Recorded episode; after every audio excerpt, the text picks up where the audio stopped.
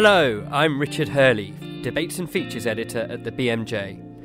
In this podcast, we'll explore a controversial subject that 35,000 physicians will be voting on this month. Physician assisted dying, referred to by some as assisted suicide, because even the terminology is controversial, is a debate that just doesn't go away. And what doctors say about assisted dying matters. In February, the Royal College of Physicians is to poll its members and says it will shift from opposing any legal change to a position of neutrality unless 60% of votes say otherwise. So we'll hear from a number of doctors on different sides of the debate. Canada's medical assistance in dying law allows people help to die if they are suffering intolerably and their death is reasonably foreseeable. Here's the author of an essay in this week's BMJ Sandy Buchman, a Toronto palliative care doctor and president elect of the Canadian Medical Association, gives his rather personal story about how he arrived at his decision to provide assisted dying. In the piece, you give a very poignant uh, account of the first patient you helped um, to, mm-hmm. to, die by MAID, um, uh, Dr. Gordon Froggatt. I was yes. wondering if you could um, give that account again now for, for, for listeners please? Sure, of course. So, um, Dr. Froggatt was a, a wonderful man, um, a highly respected professor of medicine cardiologist. Um, he was born and raised in the UK, uh, trained at St. Mary's, um, and came uh, to Canada and to the University of Toronto uh, as a cardiologist, um, and was was known everywhere. Once sort of his name came out and people came through. Oh yes, I trained under Dr. Froggatt. He was a lovely, lovely man. He was married um, with uh, two children, had a lot of relatives as well back in the UK, and several years ago began to develop um, Parkinson's disease, and um, and ultimately a very advanced form of, of Parkinson's disease. And he had been through virtually every uh, treatment uh, imaginable and um, and so as his uh, condition was declining and and really medicine, you know, and couldn't offer more, and he was under the care of a, an incredibly eminent neurologist. Um, he uh, it was felt that uh, seeing a palliative care physician might help. His symptoms were profound. Um, he had a, uh, a very severe uh, tremor, shake of his torso and his head and his uh, arms. He this was uncontrollable. Um, he was incredibly rigid. Um, of course, the uh, the loss of affect in his in his faces, etc., were all present. And indeed, he had started to develop very early uh, Lewy body dementia.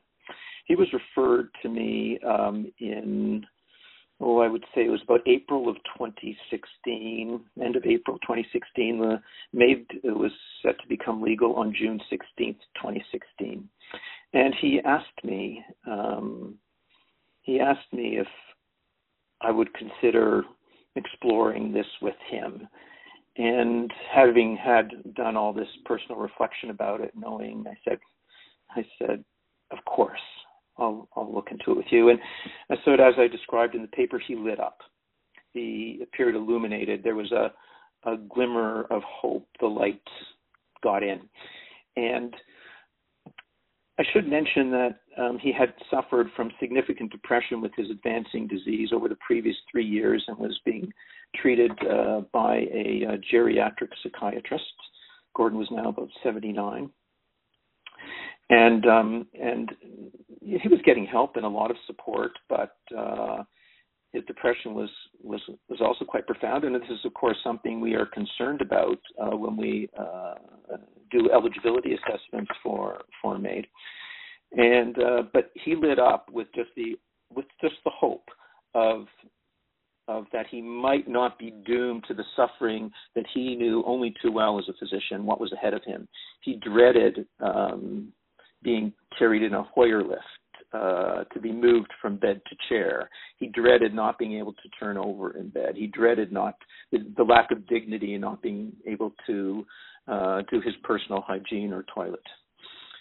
So, so then um, we began the exploration, and he was found. Uh, we have many criteria, which I won't mention now, but he was found to be eligible, and he had full capacity. He understood the decision and appreciated the consequences of this decision. His family, of course, were ambivalent. They were in the midst of uh, sort of this anticipatory grief, but they supported Gordon, and they had high respect for his wishes, and uh, were behind him 100%. And so ultimately, he was seen by another physician as well. We have independent physicians doing the assessment. He was found to be eligible. But even sh- to be more sure, I had him seen by his neurologist again, who became part of it. She became part of the interview, um, and she found his um, his de- disease to his death. I'm sorry to be reasonably foreseeable because that too is a criteria. Um, and I had him reevaluated by, by his uh, psychiatrist, who again found his depression had lifted, and indeed he had full capacity. So um, we decided to go ahead with it. It took place. He invited his uh, family from the UK to come. He sort of celebrated his life with them while he was uh, still alive. And then on after the legislation had passed, so we're into July of 2016 now um, in the comfort of his own home in his own room, surrounded by his family. Um, we, uh, we, you know, we set up two large bore IVs. We use medications, uh, midazolam for sedation, and then propofol and rocuronium in high doses. And the whole procedure, you know, well, just before actually, I again asked him if he if he wished uh, me to proceed, and he could withdraw his consent at any time, and no change in his care would would happened, And he said he told me to go go ahead, and thanked me. And um, I administered the medication, and he just went off into a into a beautiful deep sleep, and uh, in the arms of his daughter. And uh, it was one of the most beautiful deaths I'd seen. I've seen too many unfortunately. In palliative care, we achieve beautiful deaths as well, but this is this is also one of them. Um, and within a few minutes, he had passed, and um, and with his family there. And uh, so uh, again, a home death. Uh, he had a sense of control. He got his wish, and I knew deep down that I had alleviated his suffering. Um, it built our relationship um, over time. It has with many of these patients who we res- we respect their wishes and their autonomy. We retain strong relationships with family, and there may be family members at times who have disagreed. That that happens. We work to try to reconcile that and respect the patient. But I would say 99% of the time, literally, it's a very positive situation and uh, and the strong relationships that we obtained with the patients and their families, and then with their families continue. And I'm just interested if you could say something about um, how this relates to, to the specialty of palliative care and, and how it is for you as a palliative care doctor. Just uh, in this country, there seems to be a reluctance among that members of that specialty to um, speak in favour of, of assisted dying. Is that how it was in Canada before the law changed? How how have palliative care doctors responded to the, the change yes, in Canada? It, it's still the same in Canada, um, very similar to the UK. Um, palliative care, uh, and within the definition of palliative care in the World Health Organization, it, it it's you know it states pretty clearly that palliative care does not involve hastening death, and um, so generally speaking, um, our palliative care organizations, the physicians' palliative care organizations, do not uh, support um, assisted dying. They don't see it as part and parcel of palliative care. And I guess that myself and many of my colleagues in palliative care who do participate in it are beginning to see a blurring of the distinction between um, between palliative care and medically assisted dying. It's it's become in Canada a legal, uh, ethical, um, end of life option. Um, if a patient needs fully informed consent to make decisions, it is one of their options. It's insured by our universal healthcare system. Um, it is a potential option for patients. So we're in a sort of ethical conundrum. You know, should all options be brought up for patients? So when I, if I take an approach that working in end of life care and ultimately taking a compassionate approach with that to alleviate suffering, I see it as a as a real option for patients who who have this extreme intolerable suffering. Um, I see I see the the law as protecting the vulnerable. There are safeguards. I see the law as protecting me if I do everything absolutely properly. Um, so I see my I see the expression of my um, my role as a physician in, in being compassionate and alleviating the suffering as um, when I provide MAID as consistent with all my other roles as a palliative care physician, even if it means hastening the patient's death. So just like Dr. Froggatt, I believe that I have served the need and treated them in an effective way. Um, because there may no be other options. Other options may cause more suffering, um, or the patients do not find those options acceptable.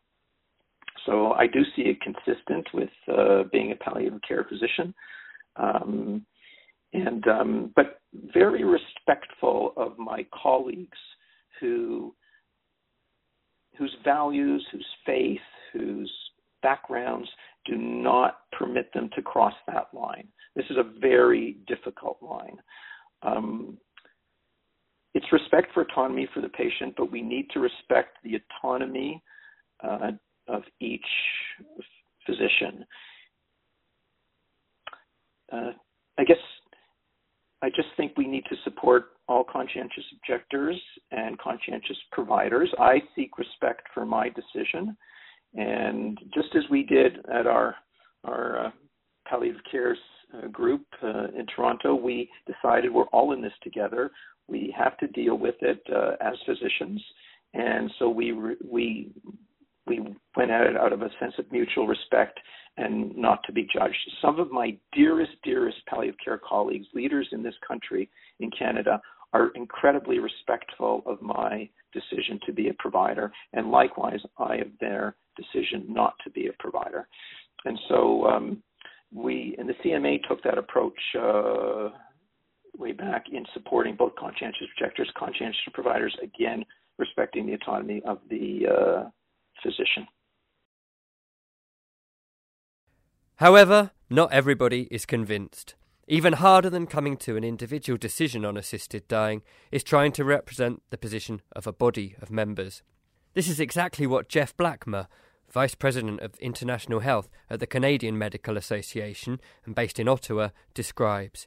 He tells me how the CMA moved to a position of neutrality on assisted dying so it could support all its members, for and against, and it helped draft Canada's law. It is very controversial. It is very difficult um, sometimes to take part in those often divisive conversations. Uh, but the board, I, I think, um, you know, really showed some some leadership uh, in saying that you know the representative body for the profession needed to be at the table. So to start with, um, we went around the country and held public and member town halls on end of life care in general, including assisted dying, to get a sense of the pulse of both the public and the profession on these issues.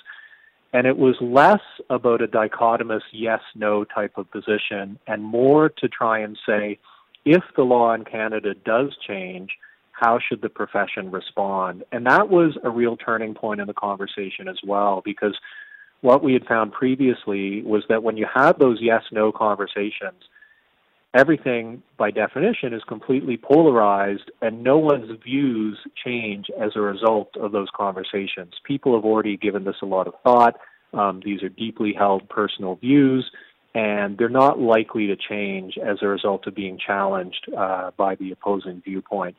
And so, by turning it um, to a more nuanced conversation around what we should do if the law does change, we were really able to get it at some very rich material and, and viewpoints um, and better understand where our membership was on the issue and, and where the public was on the issue.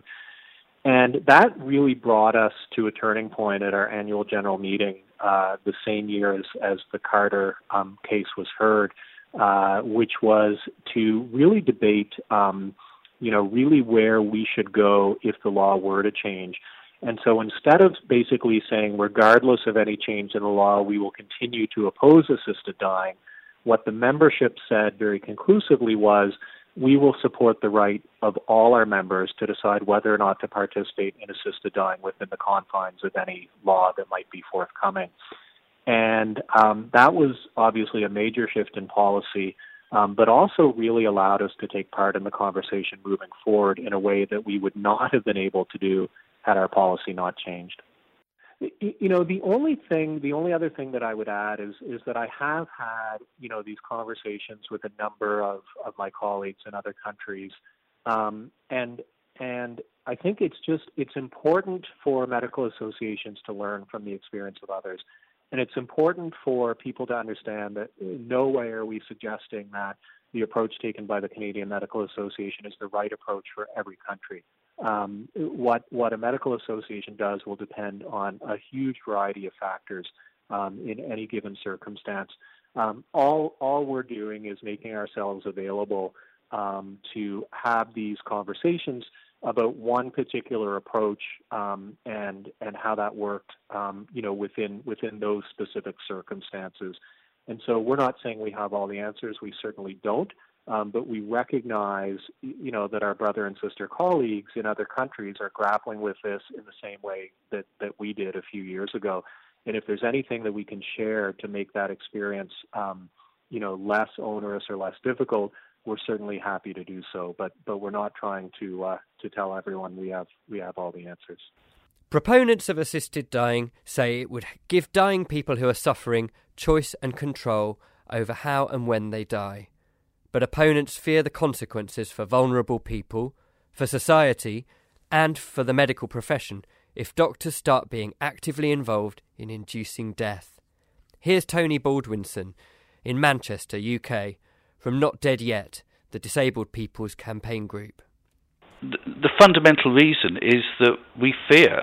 Um, we fear what, what, what would happen if the law was changed so that assisted suicide was even by a smidgen allowed to be lawful.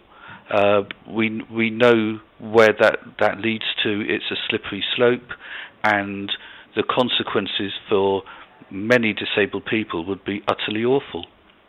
So disabled people have faced discrimination for centuries, for many years, and it's not a matter of an individual making some abstract choice. As soon as the law changes, if it ever did change, the culture changes as well. The social power that will will just bear down on disabled people who are probably at a very difficult point in their life, very vulnerable, relying on others to help, and it leaves the door open to misguided and malign um, killing basically, and it's it's something that people, many disabled people, rightly fear. It's not possible to write in safeguards here. That's the fundamental belief that we have, because as soon as as we get onto this slippery slope, then suddenly everything changes, and it isn't about you know testing, um, you know choices that people make or you know one person testing it or two people testing it or or you know it it, all starts to change so that the the expectation becomes the social expectation becomes that it's it's okay now. You know you should do um, what's expected of you and get out of the way. Many physicians too are adamant that assisting suicide has no place in medicine Rob George, a consultant physician in palliative care and honorary professor at King's College London, is in this camp. Maybe you could start by telling me what you think the, the feeling is like towards uh, assisted suicide among palliative care doctors. So the the overarching view, and I don't think it has changed, is that we are not in favour of changing the law to involve doctors at all if you look at the way we've approached this over the years, first of all, we look after patients who are dying all the time, and so we know how fluid their views are, we know how subject they are to suggestion and coercion, and we know also that if they're having a bad day, um, it's very different from having a good day. So you can have somebody changing in their views all the time. So helping people really to engage with death and completing life well is what we're interested in doing. And we always say that our job's to look after people um, as they die, not in order that they die. Um, and if you, our most recent survey was 2014-2015 in response to the uh, bills that were put forward by um, Charlie Falconer in the House of Lords and uh, Rob Marris in the House of Commons. And we've only ever really questioned our um, our colleagues at the time a bill is being put through Parliament because that's a kind of real setting. If you just talk about hypotheticals, then people don't really know what it is they're having to deal with. Whereas if you do it against a bill, then you know exactly what you may be expected to do. And the uh, overwhelming majority of uh, practitioners were against um, assisted suicide, by which I mean over 80%. Uh, and 90% said they themselves would not be involved in that, in particular in performing or assisting somebody either to kill themselves or administering uh, a lethal injection or, or, a lethal drug. You talked about some of the reasons that um, palliative care doctors are opposed, or that doctors in general uh, are opposed to a change in the law, uh, and that you know there are others that have put forward. One of the pieces we've just published by Mark Pickering talks about um, how um, vulnerable patients might, um, might be. Um, it might particularly affect uh, vulnerable people. Uh, yeah. The, coercion is a, a, a problem.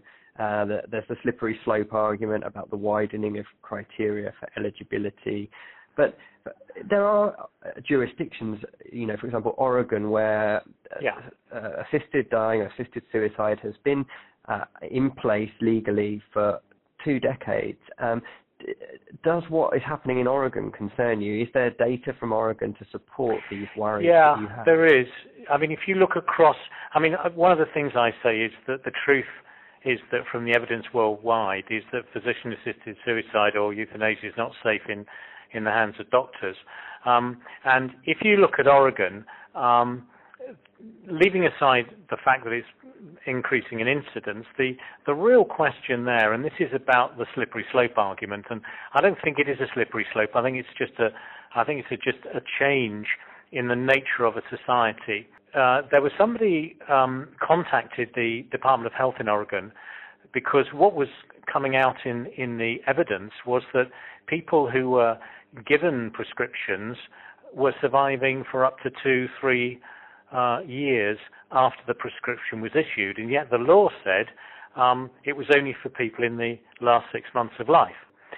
Now, of course, the big problem with um, prognosis is that prognosis is unreliable. None of us can prognosticate clearly, uh, and working in palliative care, I know that probably better than anybody else.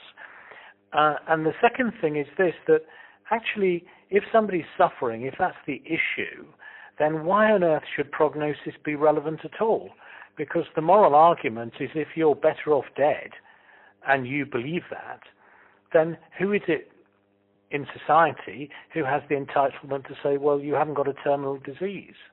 So, for example, if you look at Nicklinson, um, uh, or if you look at um, anybody else who's come before the courts, many of them have got long-term conditions. They haven't got objectively terminal illness. And so the idea that somehow this is going to be confined to a group of people like this is, is daft. It's not. If one person's entitled to have their life ended because it's not worth living, potentially anybody is. And that's a great flaw in trying to link it to illness and terminal illness. I mean, I know why people do it, because if you get doctors involved, then society kind of feels it's okay. Um, but the reality is, if you look at the literature, if you look in Europe, um, if you look um, to any of the legislatures, and even in Canada, uh, only three years into their legislation, they are already looking at um, uh, minors, so people who, um, children or people under the age of 18, who they think would have capacity. They're already looking at severe or refractory mental illness. They're already looking at categories of people who don't fall under the original act for the very reason that I've described. Ethical arguments blur into legal ones. Could patients request assisted dying or assisted suicide from the courts rather than from doctors? That's what Zoe Fritz thinks. She's a Wellcome Fellow in Society and Ethics at the University of Cambridge and a consultant physician in acute medicine at Addenbrooke's Hospital.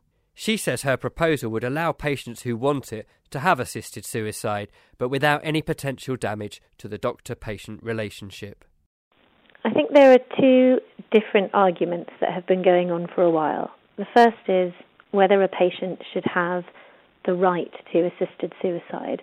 And this is particularly important for those patients who might lose the physical capability to end their own lives should they want to. So, for example, there have been patients like uh, Noel Conway, who has motor neuron disease, who anticipates that he wouldn't be able to do that, or Tony Nicklinson, who was paralyzed and who wasn't able to do that. Um, and they have gone through the courts on a kind of regular basis for the last 20 years about whether this is a human right to be able to end your life. On the other side of things has been a debate about whether doctors should be part of assisting someone's suicide and whether that might interfere with the relationship a doctor has with a patient. I'm a practicing consultant physician. I work in acute medicine. My job is to try and make patients better. My job is to make sure that I make good decisions with them for what is in their best interests. And normally that means trying to get them better. Sometimes it means stopping treatment and making them comfortable. But it would, I think, interfere with my patient's ability to trust me and my ability to do a good job if in the back of everyone's mind was maybe this doctor actually wants me to end my life. So I, I believe that separating those two things out and saying first we need to have a debate about the patient's right for assisted suicide, and then say how might we achieve this without impinging on the doctor patient relationship allows those two debates to be untangled. And the way that I think that can happen is saying, let's take the doctor out of this debate and let's put it into the courts. The idea that I'm not the first to propose uh, is that it would be done in, for example, the Court of Protection, which currently has responsibility for looking at patients who lack capacity. And we would say, in a court, judges are trained to be able to assess whether a patient or an individual has a got, has a firm, settled idea that they want to end their life, that they haven't been under undue influence from other people, that all possible treatment options have been evaluated and assessed. And here a doctor could be involved. They would come as an expert witness. They might explain the patient's uh, disease and their prognosis. Uh, but they would be there as an expert, not as a person who was either influencing the decision to or not to grant this patient assisted suicide. There's no easy answer on this one. The BMJ supports legal assisted dying, but many key doctors' organisations oppose it, including the BMA and currently the Royal College of Physicians. But we may see that change this month.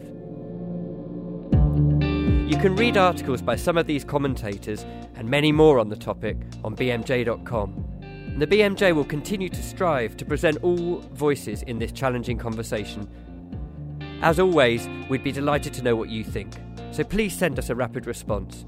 We publish the best as formal letters to the editor. I'll be back with more in future, so make sure you subscribe to us so you don't miss out. We're on iTunes or wherever you get your podcasts from. I'm Richard Hurley. Thanks for listening.